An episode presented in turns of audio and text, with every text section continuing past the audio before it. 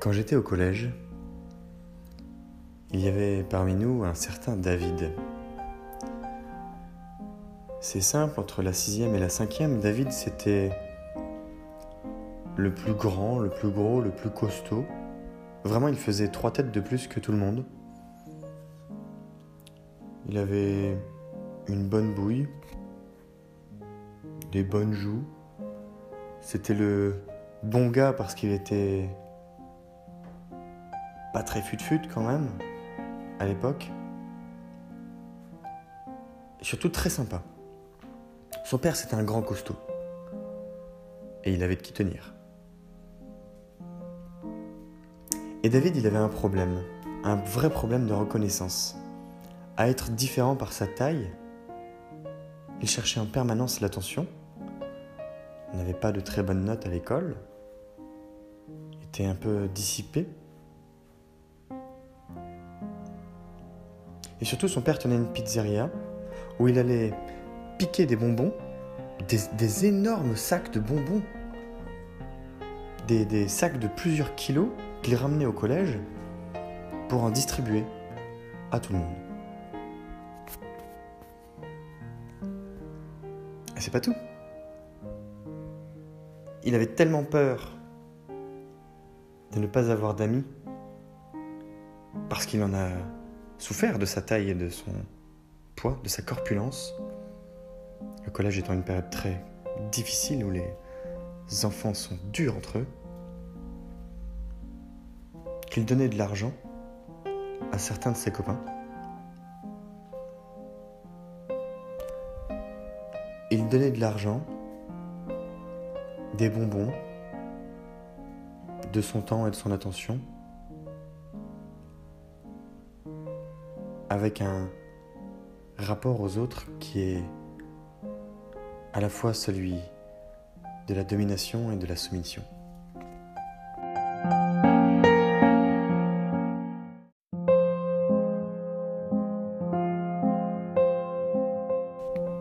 Bonjour, c'est Pierre Bienvenue dans Les Doigts dans le Miel, le podcast qui appuie là où ça fait du bien. David est ce qu'on appelle un géant solitaire. Vous en avez connu un ou une. Plus grand, plus costaud que les autres. Plus balèze. Différent. Les gros et les costauds, ce sont souvent des personnes sensibles. D'ailleurs, que ce soit dans leur dureté ou dans leur euh, tendresse, ce sont des ours à la guimauve, des personnes à la fois à carrure bestiale et au cœur d'artichaut. Un mélange entre le monde animal et la campagne celle où on va se détendre et se reposer.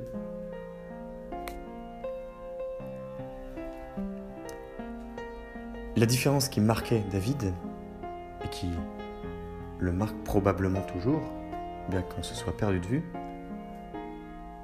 l'avait entraîné dans un rapport de soumission et de domination avec son entourage.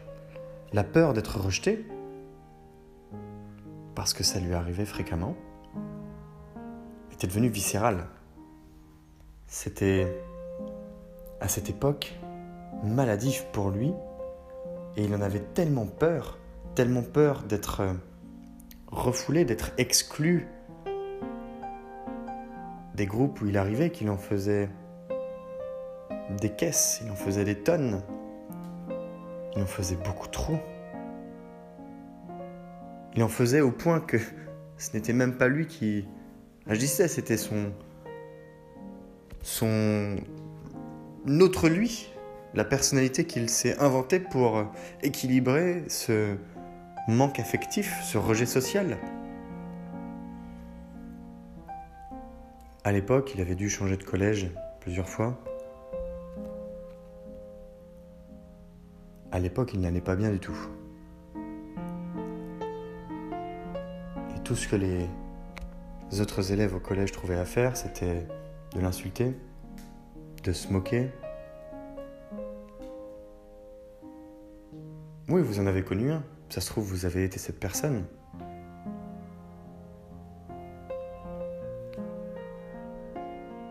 Et le pauvre, à force, pour se défendre, frappait, devenait violent, physiquement, verbalement. C'était une, une suite sans fin. Comment voulez-vous que les parents comprennent ça. Quand ça fait une fois, deux fois, peut-être trois que vous changez de collège Comment voulez-vous que la faute soit sur les autres? Comment voulez-vous comprendre un tel mal-être?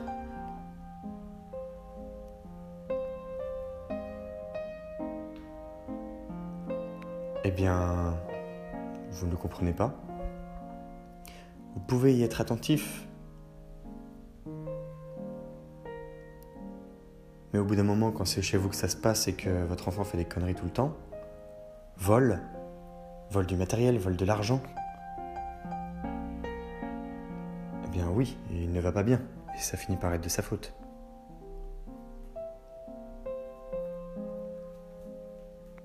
Chez David, si je me rappelle bien,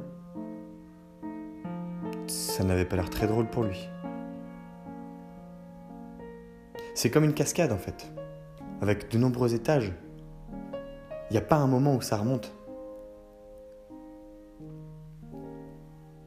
En revanche, le flux, la quantité d'eau qui chute, elle augmente, le débit devient plus fort. Plus la hauteur est élevée, plus la pression est forte.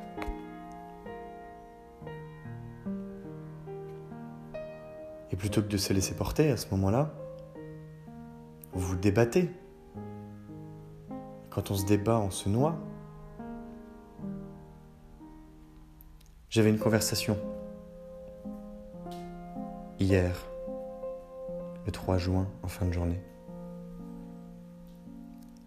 Avec une personne qui me prenait cette métaphore exactement pour dire que lorsqu'on cherche à tout prix à accoucher d'une idée, il y a de fortes chances que l'on se batte contre soi-même et qu'on produise du jus mental une sorte de bien pensé. On crache ce qu'on a appris depuis tout petit. On récite quelque part, avec du savoir certes, mais on récite une forme de bullshit, une forme de ramassis de guimauve qui est peut-être très jolie à écouter, à lire, à voir, à entendre, mais qui vient pas des tripes, qui ne vient pas de soi profondément là, de cette boule dans le ventre qui a besoin de parler. Et la métaphore de la piscine était utilisée pour dire arrête de te débattre. Stop, tu te noies dans tes propres problèmes dans ton propre modèle mental, savoir que tu es capable de trouver la solution, tu ne la trouves pas. Vous savez, c'est comme des écouteurs avec les fils. Vous les mettez dans votre sac, ils sont tout bien enroulés, et dès que vous les sortez, il y a des nœuds partout. Si vous tirez des deux bouts, il y a de fortes chances que ça fasse des nœuds partout et que ça soit encore plus galère à les démêler. Et si vous le regardez et que vous tirez dessus tout doucement,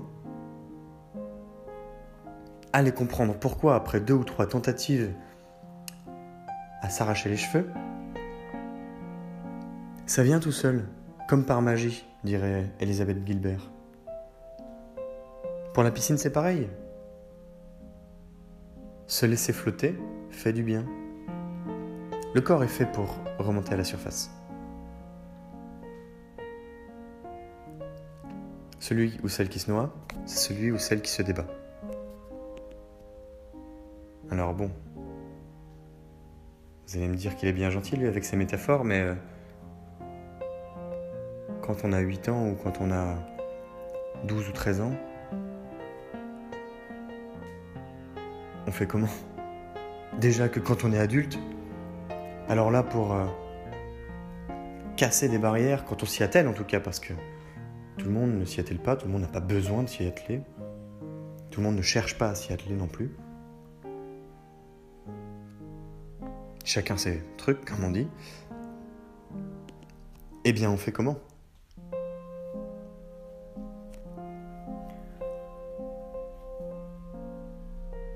Le deuxième péché insupportable abordé dans cette euh, série de rejets et d'éjections des groupes est celui de la soumission et de la domination.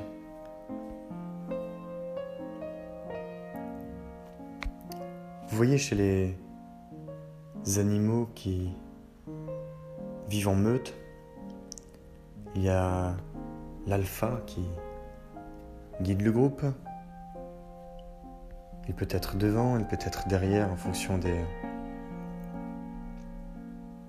us et coutumes de chaque espèce d'animal. Le loup, par exemple, est derrière, il ferme la marche. Ce qui a inspiré de nombreux exemples de leadership. À la fois des théories et des pratiques, parfois les deux.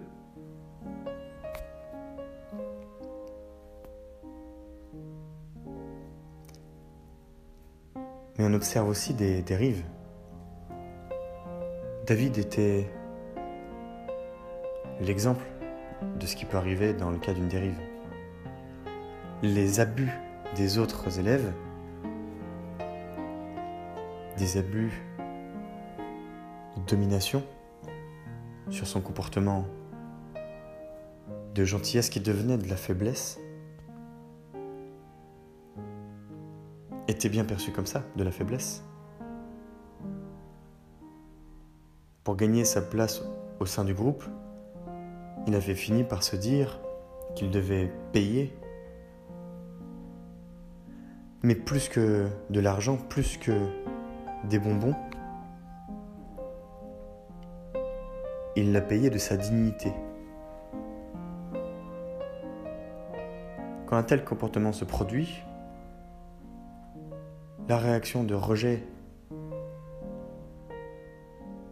parce que la domination est du rejet, s'est traduit surtout par un non-respect. Quelqu'un qui se met plus bas que terre après les autres entraîne du rejet, du dégoût, une incompréhension. Comment voulez-vous à la fois faire confiance et reconnaître que quelqu'un a de la valeur quand tout ce qu'il où elle fait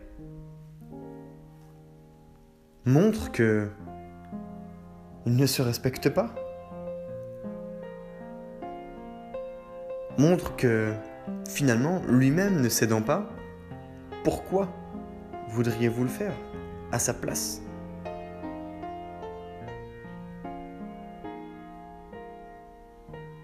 D'autant plus que cela peut avoir deux types de comportements. Cela peut entraîner deux types de comportements. Le premier étant celui du désintéressement. Bon, il fait ce qu'il veut, il a des problèmes, c'est pas ma soupe. Je ne vais pas m'en occuper. Ça peut refroidir, ça peut chauffer, c'est pas mon problème. Débrouillez-vous les gars. Autruche puissance 1000. Irrespect puissance 1000. Non-choix puissance 1000 voire même choix, puissance 1000. T'es dans la merde, mon gars, débrouille-toi. T'es pas mon pote. T'as tes problèmes, j'ai les miens. Mais t'as des problèmes qui ont l'air vraiment plus graves. Donc crois-moi, je vais pas m'en occuper. Sors-toi de là tout seul.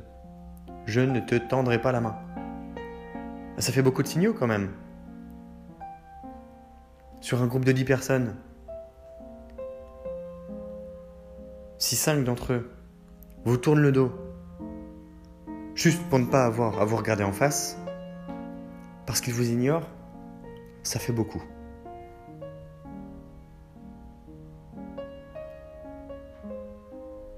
Surtout si le deuxième type de comportement, nos quatre amis qui restent, s'en donnent à cœur joie pour prendre votre soumission, et oui, pour de la faiblesse,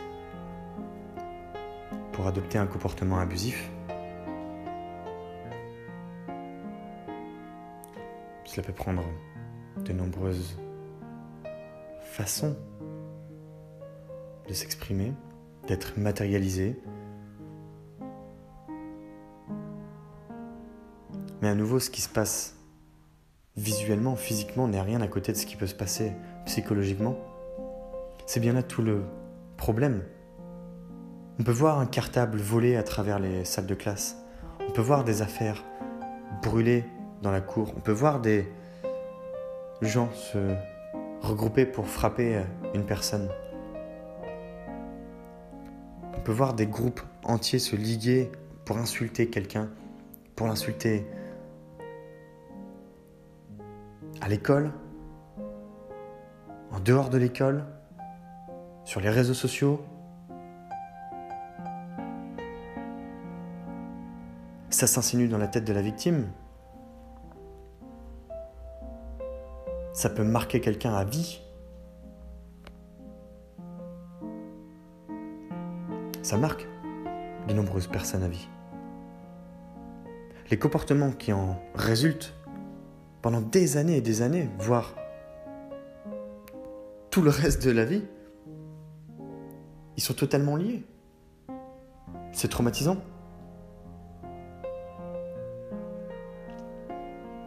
C'est une pression permanente, un marqueur traumatique, un enfermement psychologique et un rappel physique.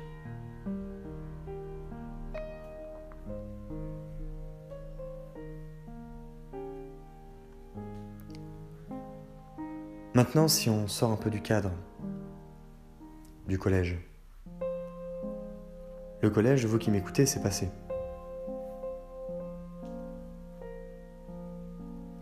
Le collège, c'était euh, à la limite une belle époque. En tout cas, une époque révolue. Une époque révolue physiquement. Peut-être que ça vous travaille encore. Mais dans le monde du travail, C'est quoi le problème? À quel moment est-ce qu'on est censé, nous, adultes, poursuivre ça? Des comportements en permanence de soumission et de domination Parce que les petits cons du collège, ce sont exactement les mêmes dans le milieu du travail. Les petits cons du collège, ils existent toujours. Et notre pauvre David, il existe toujours et il est partout autour de nous. Sauf que nos deux types de comportements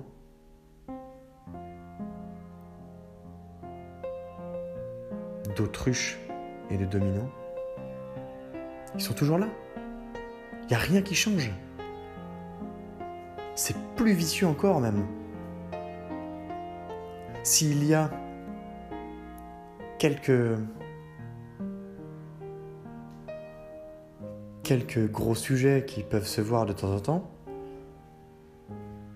Et cela peut être lié à du harcèlement sexuel, psychologique.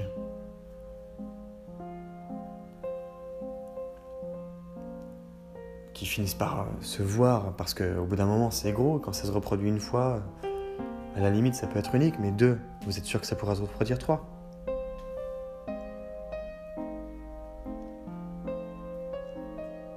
Ça, c'est un vrai problème.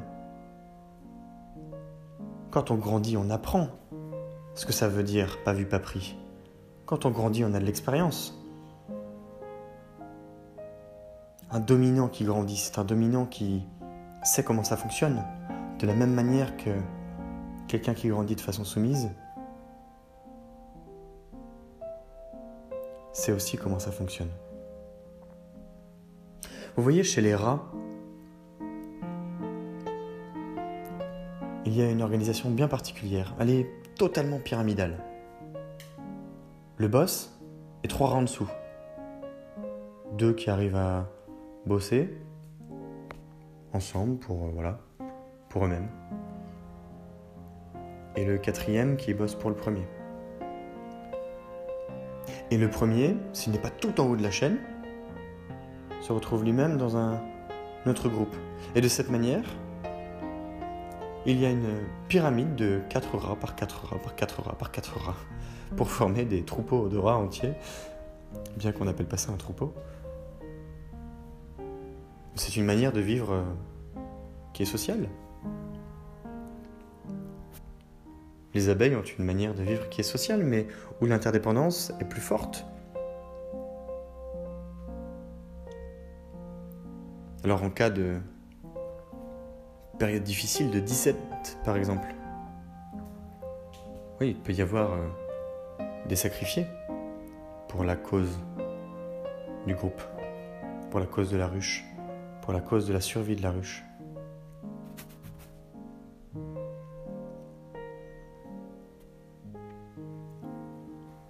Nous, on fait ça propre.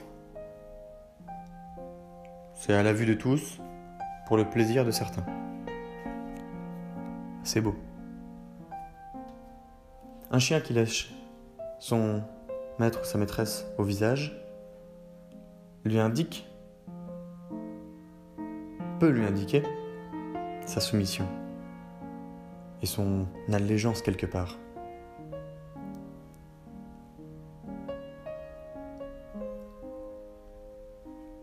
Au bureau, c'est presque pareil,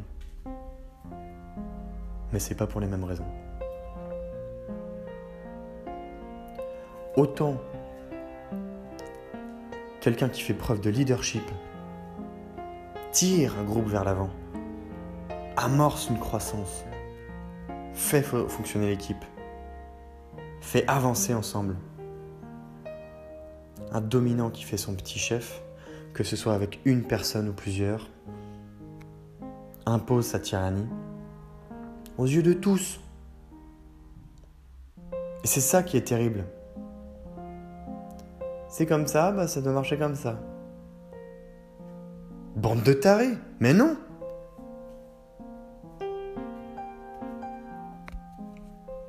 C'est comme ça que, ça que ça vous pète à la gueule un jour.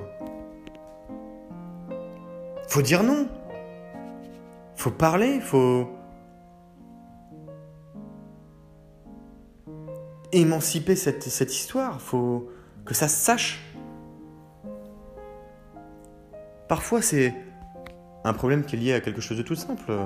Le, la peur de ne pas savoir diriger, la peur de ne pas savoir piloter, manager, la peur de ne pas savoir bien faire son travail, la peur d'un manque de reconnaissance qui peut être lié à des causes peut-être assez simples à résoudre en réalité. Donc le dialogue peut accompagner la résolution de certains problèmes ou de certains comportements qui au final ne sont que des comportements superficiels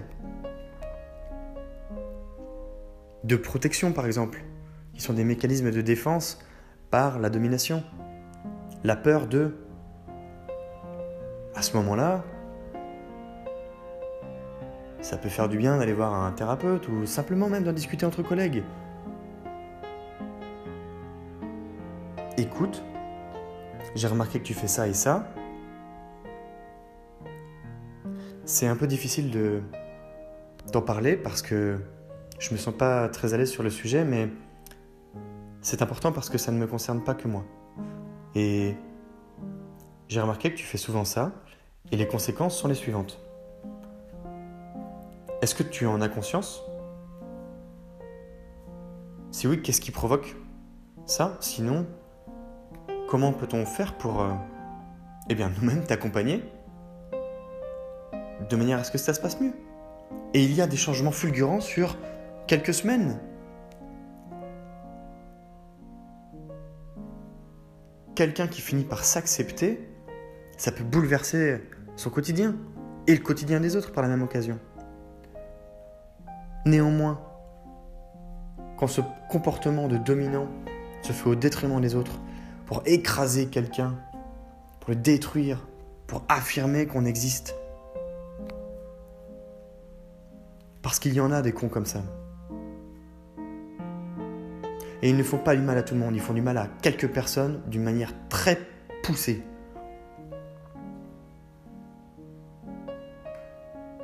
Et bien souvent, ils savent bien parler. En tout cas, ils savent appuyer là où ça fait mal. Alors les doigts dans le miel peut-être, mais avec eux, vous savez où ça termine. Et c'est pas agréable.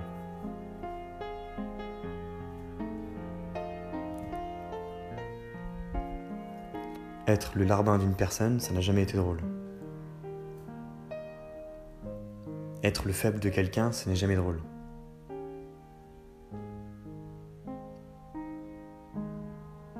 Et pour autant, il y a des comportements sociaux qui existent naturellement où l'on adopte cette position, sans exception d'ailleurs, où pour quelqu'un nous sommes le dominant et pour quelqu'un nous sommes en position de soumission, eh bien, le mot demanderait certes à être ajusté pour qu'il colle réellement à la situation.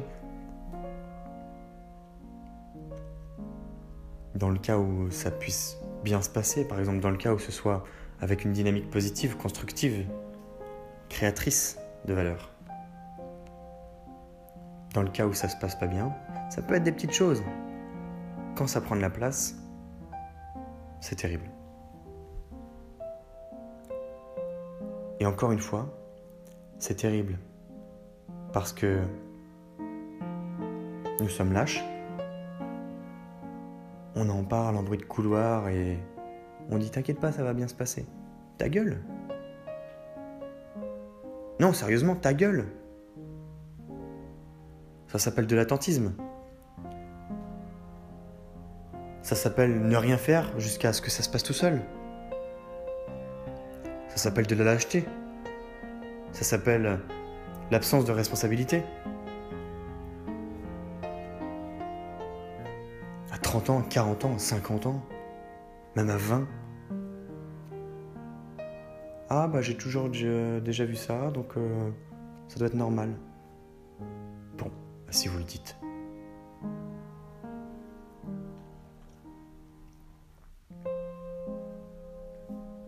Ah oui, ça demande peut-être de les poser sur la table comme on dit. Ben, c'est aussi une question de valeur. Et se mentir à soi-même, quand c'est doux et mielleux, c'est peut-être agréable, mais quand ça coûte la santé de quelqu'un, alors on peut encore faire l'autruche. Mais le jour où ça touche à sa santé à soi, eh bien on en revient toujours au même. Il n'y a plus personne. Vous êtes seul. Et ça, c'est un vrai danger. Alors qu'en pensez-vous? À nouveau, je vous pose la question. Est-ce un sujet qui vous touche? Avez-vous déjà vécu une telle expérience? Et quelle expérience, si oui? Je vous invite à partager votre pensée, un message vocal sur Encore, de la même manière que sur Instagram sur le compte Les Doigts dans le Miel, où je publie deux fois par jour l'épisode du jour et son numéro, de manière à pouvoir commenter et partager peut-être votre pensée, si le cœur vous en dit, en commentaire. Ou encore une pensée liée à l'épisode du jour dans un deuxième poste, de manière à compléter, extrapoler, dire autre chose, redire vous pouvez également commenter, liker et partager. Et suivre la page Les Doigts dans le Miel. Et si ce n'est pas pour vous, alors peut-être que ce sera pour un ou une copine. Peut-être que ça rappellera quelque chose. C'est Pierre. Les Doigts dans le Miel. Belle journée